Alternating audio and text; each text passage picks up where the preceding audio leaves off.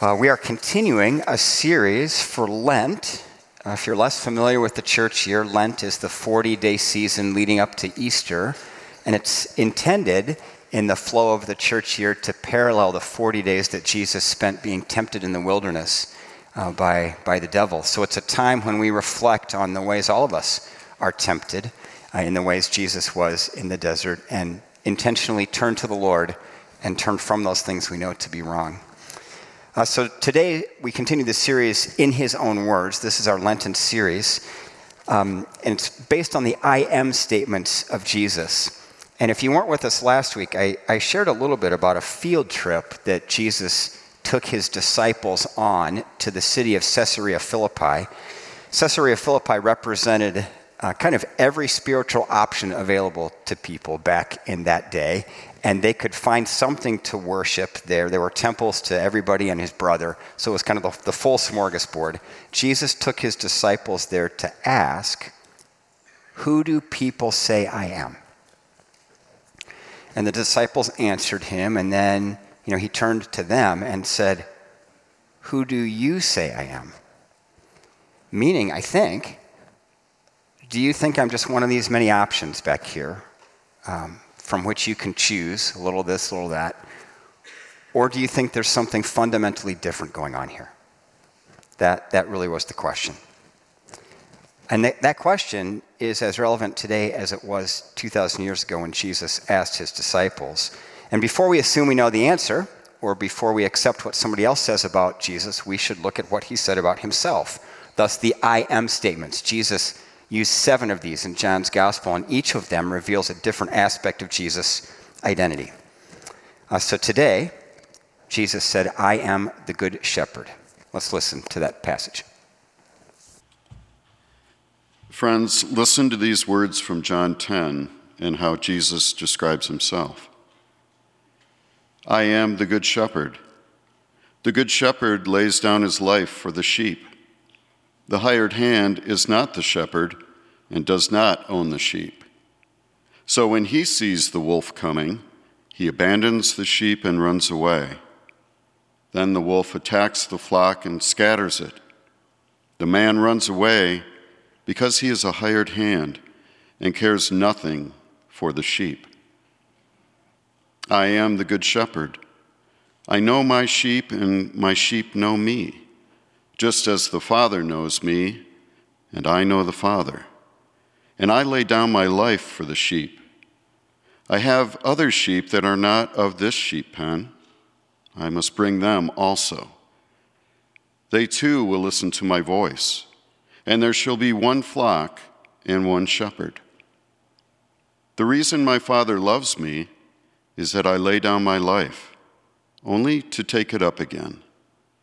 No one takes it from me, but I lay it down of my own accord.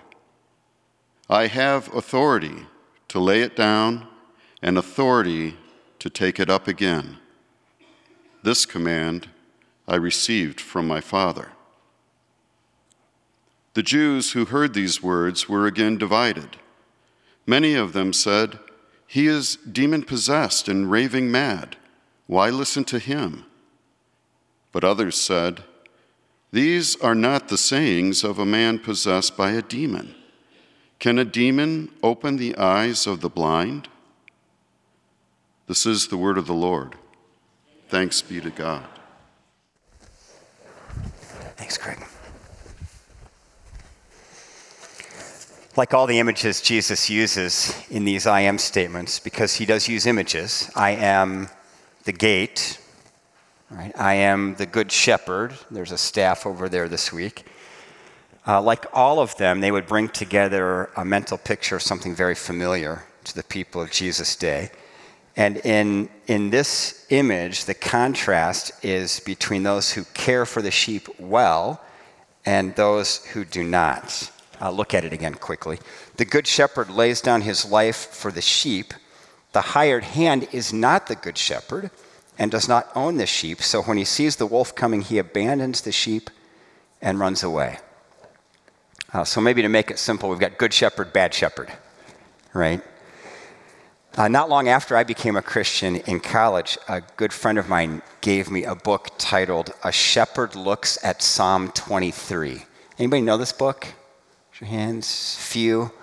Um, it, it's, it's a great book. She inscribed it with this Jon, among the many volumes of good Christian reading material, there are several must have books for one's library. This is one of them. Read, enjoy, and reread Your Sister in Christ, Shannon. I have read it, I have reread it, I continue to enjoy it. I commend it to you. It's a really great book. The author, Phillip Keller, grew up in East Africa among shepherds in that area whose customs were very similar to Middle Eastern shepherds. He also later in life worked as a shepherd himself. He was a sheep owner and a rancher for nearly a decade. So he explores this whole image, Jesus as good shepherd, from a background of shepherding, a wealth of personal experience in being a shepherd. Let me read a little from his book. He tells the story of his first sheep ranch. The tenant sheepman on the farm next to my first ranch was the most indifferent manager I had ever met. He was not concerned about the condition of his sheep. His land was neglected. He gave little or no time to his flock, letting them pretty well forage for themselves as best they could, both summer and winter. They fell prey to dogs, cougars, and rustlers. Every year, these poor creatures were forced to gnaw away at bare brown fields and impoverished pastures. Every winter, there was a shortage of nourishing hay and wholesome grain to feed the hungry ewes. Shelter to safeguard and protect the suffering sheep from storms and blizzards was scanty and inadequate. They had only polluted, muddy water to drink. There had been a lack of salt and other trace minerals needed to offset their sickly pastures. In their thin, weak, and diseased condition, these poor sheep were a pathetic sight. In my mind's eye, I can still see them standing at the fence, huddled sadly in little knots, staring wistfully through the wires at the rich pastures on the other side. That's a picture, isn't it? This kind of experience would resonate with the people of Jesus' day. They would have known good shepherds and they would have known bad shepherds. They would have vivid images in their mind of flocks that were, that were well cared for, well tended. And they would have had images of flocks that were kind of let go, abandoned even. Jesus said, I am the good shepherd. I am the good shepherd. Bad shepherds let the flock go, you know, unconcerned about them, unconcerned about providing for them. If that's what bad shepherds do, what do good shepherds do? Keller continues. The good shepherd is the sheepman to whom no trouble is too great as he cares for his flock. He's the rancher who is outstanding because of his fondness for the sheep, who loves them for their own sake as well as his personal pleasure in them. He will, if necessary, be on the job 24 hours a day to see that they are properly provided for in every detail. He is the owner who delights in his flock. For him, there is no greater reward, no deeper satisfaction than that of seeing his sheep contented, well fed, safe, and flourishing under his care. He will go to no end of trouble and labor to supply them with the finest grazing, the richest pasturage, ample winter feed, and clean water. He will spare himself no pains to provide shelter from storms, protection from ruthless enemies, and the diseases and parasites to which sheep are so susceptible. From early dawn until late at night, this utterly selfless shepherd is alert to the welfare of his flock. For the diligent sheep, man rises early and goes out first thing every morning without fail to look over his flock. It is the initial intimate contact of the day. With a practiced, searching, sympathetic eye, he examines the sheep to see that they are fit and content and able to be on their feet. In an instant, he can tell if they have been harmed during the night, whether any are ill or if there are some which require special attention. Repeatedly throughout the day, he casts his eye over the flock to make sure that all is well. Nor even at night is he oblivious to their needs. He sleeps, as it were, with one eye and both ears open, ready at the least sign of trouble to leap up and protect his own. This is a sublime picture of the care given to those whose lives are under Christ's control. Remember, part of being uh, Jesus being the gate, if you remember that from last week, was that the shepherd was actually the door. There wasn't actually a door. The shepherd was the door, lay, laying there, protection, protecting the sheep. Jesus said, I am the good shepherd. in many ways, this is a one point sermon, and that's it. Uh, but we have to ask why is Psalm 23 so popular? I, I mean, how, how would you answer that?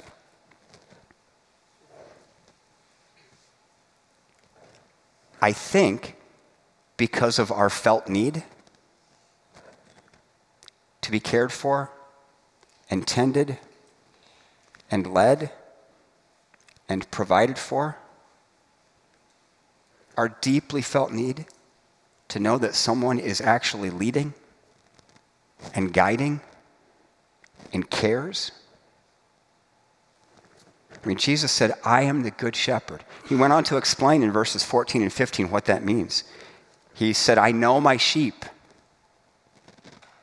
My sheep know me. And I lay down my life for my sheep. It's a one point sermon, but I think it, it touches on what can be for us a crisis of faith. I mean, to, to really you know, digest this image that Jesus used, uh, we, we have to grapple with what we're tempted to believe by living in this world. I, I really do think this image confronts a crisis of faith that has been around for a long time and is very much prevalent today. Jesus said he's the good shepherd, the one who is on point for us all the time, concerned about our whereabouts, condition, food supply, water supply, health, safety, all the stuff Keller said about the Good Shepherd, right? On it, on it all the time. But the problem is, life in a fallen world sometimes doesn't feel at all like that. It doesn't feel like anybody is on point for us. I mean, we all know this. This is the real thing. This gets to our felt need, and I think why Psalm 23 is so popular. I mean, we experience loss and pain. Accidents happen. Cancer's a thing. Violence shatters families, devastates societies. Mean, suffering is real. It invades our lives and hijacks our dreams. There's no getting around it. And we all know it. It doesn't feel like there's a good shepherd on point for us all the time. I don't know about you, sometimes it feels like there's no shepherd at all. And if we're being honest, and that gets to the crisis of faith that confronts us, I think, a competition in our hearts and minds as to, to what uh, what to believe, what, what to really believe now, not what we say we believe, but what we're really buying into. There are two images on the, well, more than that, but two I'm going to point to. The, the shepherd's staff, of course, for the Good Shepherd, and a clock. Oh, this is a clock that my wife Crystal's grandfather made for her. Um, and the images represent two different things. Obviously, the uh, the shepherd's staff represents the image that Jesus used to describe who he is and uh, what he is doing in our lives for us and for the world. Uh, the clock represents the spiritual belief of deism. And if, if, deism is new to you, here's a quick definition. Deism is the belief in the existence of a supreme being, specifically of a creator who does not intervene in the universe.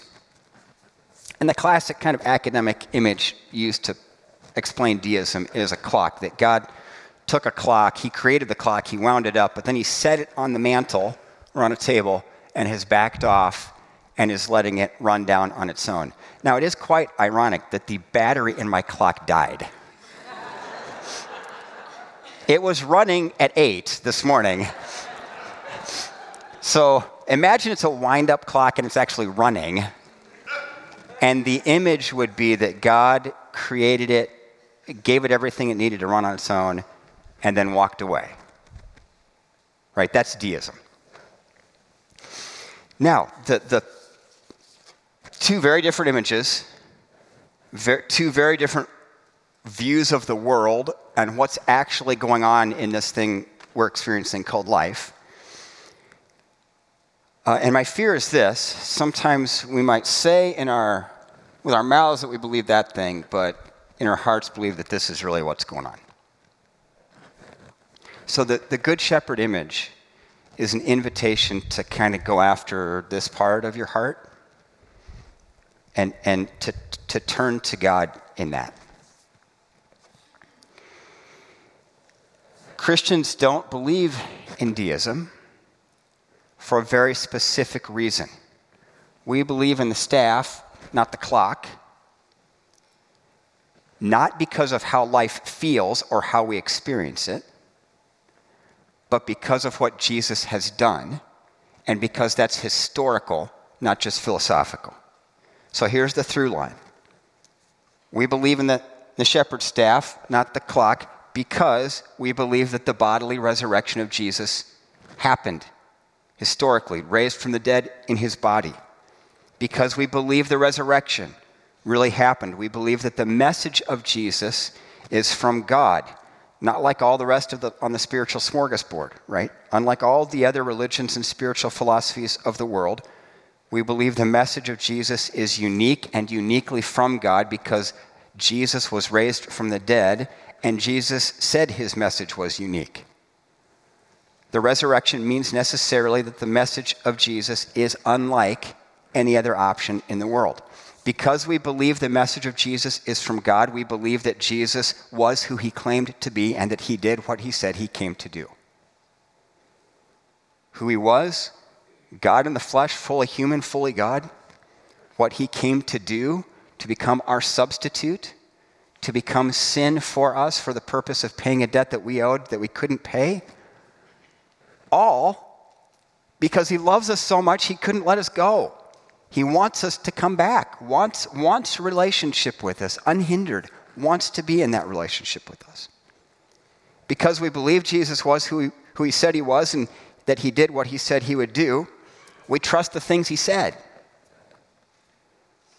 Because we trust the things he said, we pay particular attention to the Bible which is our best record of the things he said. And Jesus said, I am the good shepherd. He didn't say, I'm the shepherd. He said, I'm the good shepherd. He didn't say, I am a good shepherd. He said, I am the good shepherd. And that image of good shepherd communicates with unequivocal clarity.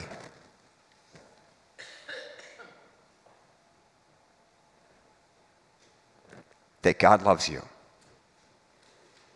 that God cares, that God is providing right now, whether it feels like that or not.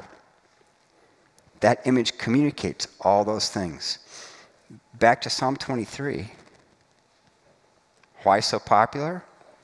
Because of how we experience life. Why did Jesus choose this as one of the images? to share with us? Because of our experience of life, we need to know there's a shepherd, and we need to know he's good.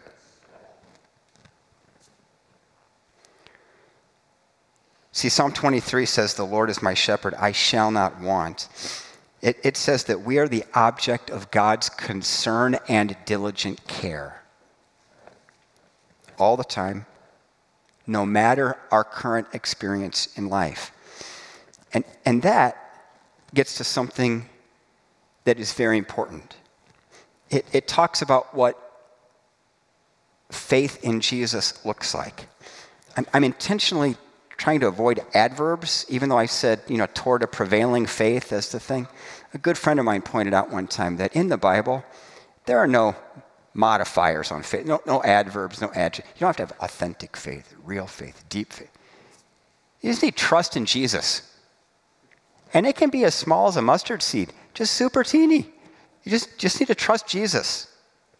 You don't have to like modify it in any super special way. But that mustard seed trust in Jesus brings with it a, a prevailing faith that overcomes anything life can throw your way. Doesn't do away with suffering, doesn't make it easy. Maybe Jesus gave us such a vivid image of who he is, the Good Shepherd, for the very reason that life in a fallen world makes it difficult to believe that he's both good and caring. He knows it's hard, right? I've got to believe that. Why else do we have Psalm 23 and Jesus saying, I'm the Good Shepherd? And then God is saying, hang in there. I get it. It's broken. But look, literally look at the image of a good shepherd. This is who I am.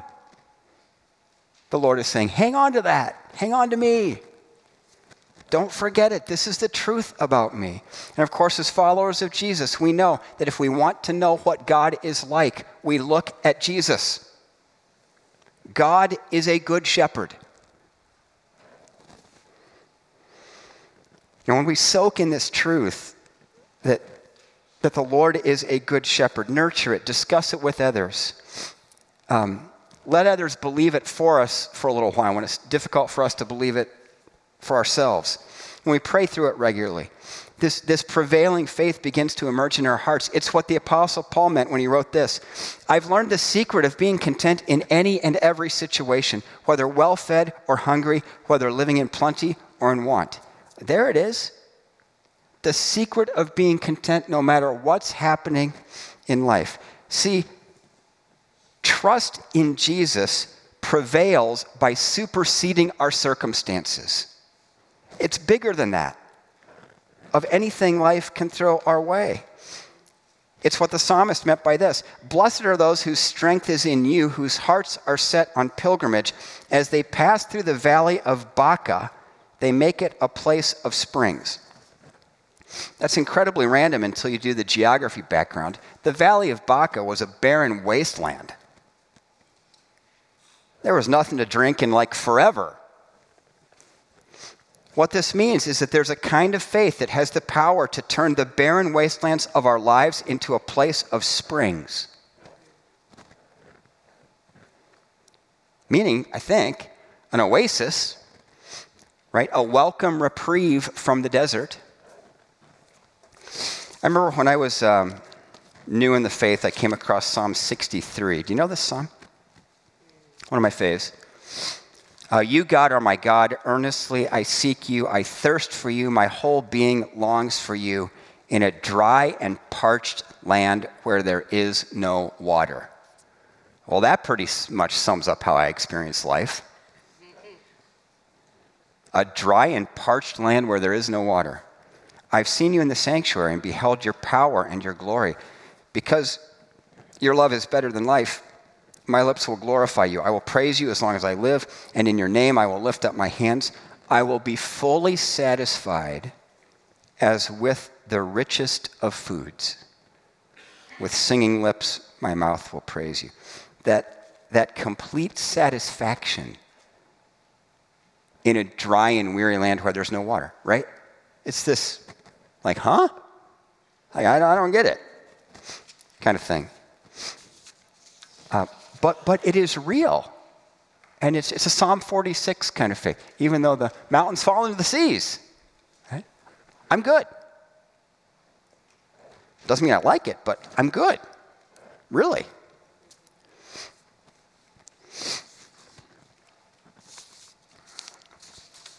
Sorry, my sermon got all messed up here. There we go. I, I think that that idea of an oasis in the desert, right? When they journey through the valley of Baca, they make it a place of springs. Right in the middle of the searing desert is reprieve, with plenty of water, plenty of food, you know, like the like the, you can just think oasis. And, and the thing about it is that when the Bible says we are more than conquerors through him who loved us, I think a piece of that means that we're, it's more than that, that we've just received what Jesus has done for us and kind of conquered or, or gained some kind of victory over what's happening in life and in the world, even in, over our own uh, uh, tendencies, our kind of shadow side and all of that. Uh, to, be, to be more than conquerors, I think one aspect is that we've received a promised land in which to live. You know, a place of springs right in the middle of the searing desert. And that that, that space is ours to occupy in Christ if we would like. Though sometimes I kind of wonder if, like the Israelites, we can choose the desert for 40 years because we're believing some kind of lie about something. But it, it's like a space, a space for us to occupy, that kind of prevailing faith. So when you're tempted to believe the lie of the clock, oh, it is running. It's just not doing the little thingy. Um, when you're tempted, look, a bird. Uh, when you're tempted to believe the lie of the clock, that God wound it up, set it, meaning you, those you love, family, the whole, the whole shebang on the mantle to unwind on its own. Don't believe that. Right? It's the it's that. The shepherd's staff. Jesus said, I am the good shepherd. I wonder if we could close today by reciting together the 23rd Psalm. The Lord is my shepherd, I lack nothing. He makes me lie down in green pastures. He leads me beside quiet waters. He refreshes my soul. He guides me along the right paths for his name's sake. Even though I walk through the darkest valley, I will fear no evil, for you are with me. Your rod and your staff, they comfort me. You prepare a table before me in the presence of my enemies. You anoint my head with oil my cup overflows. Surely your goodness and love will follow me all the days of my life, and I will dwell in the house of the Lord forever. Amen. Let's pray. Lord, help us grow in our trust of you, uh, that we might live in that place where we believe with every fiber of our being that surely goodness and mercy will follow us all the days of our lives. And we will dwell in your house now and forever. We ask in Jesus' name. Amen.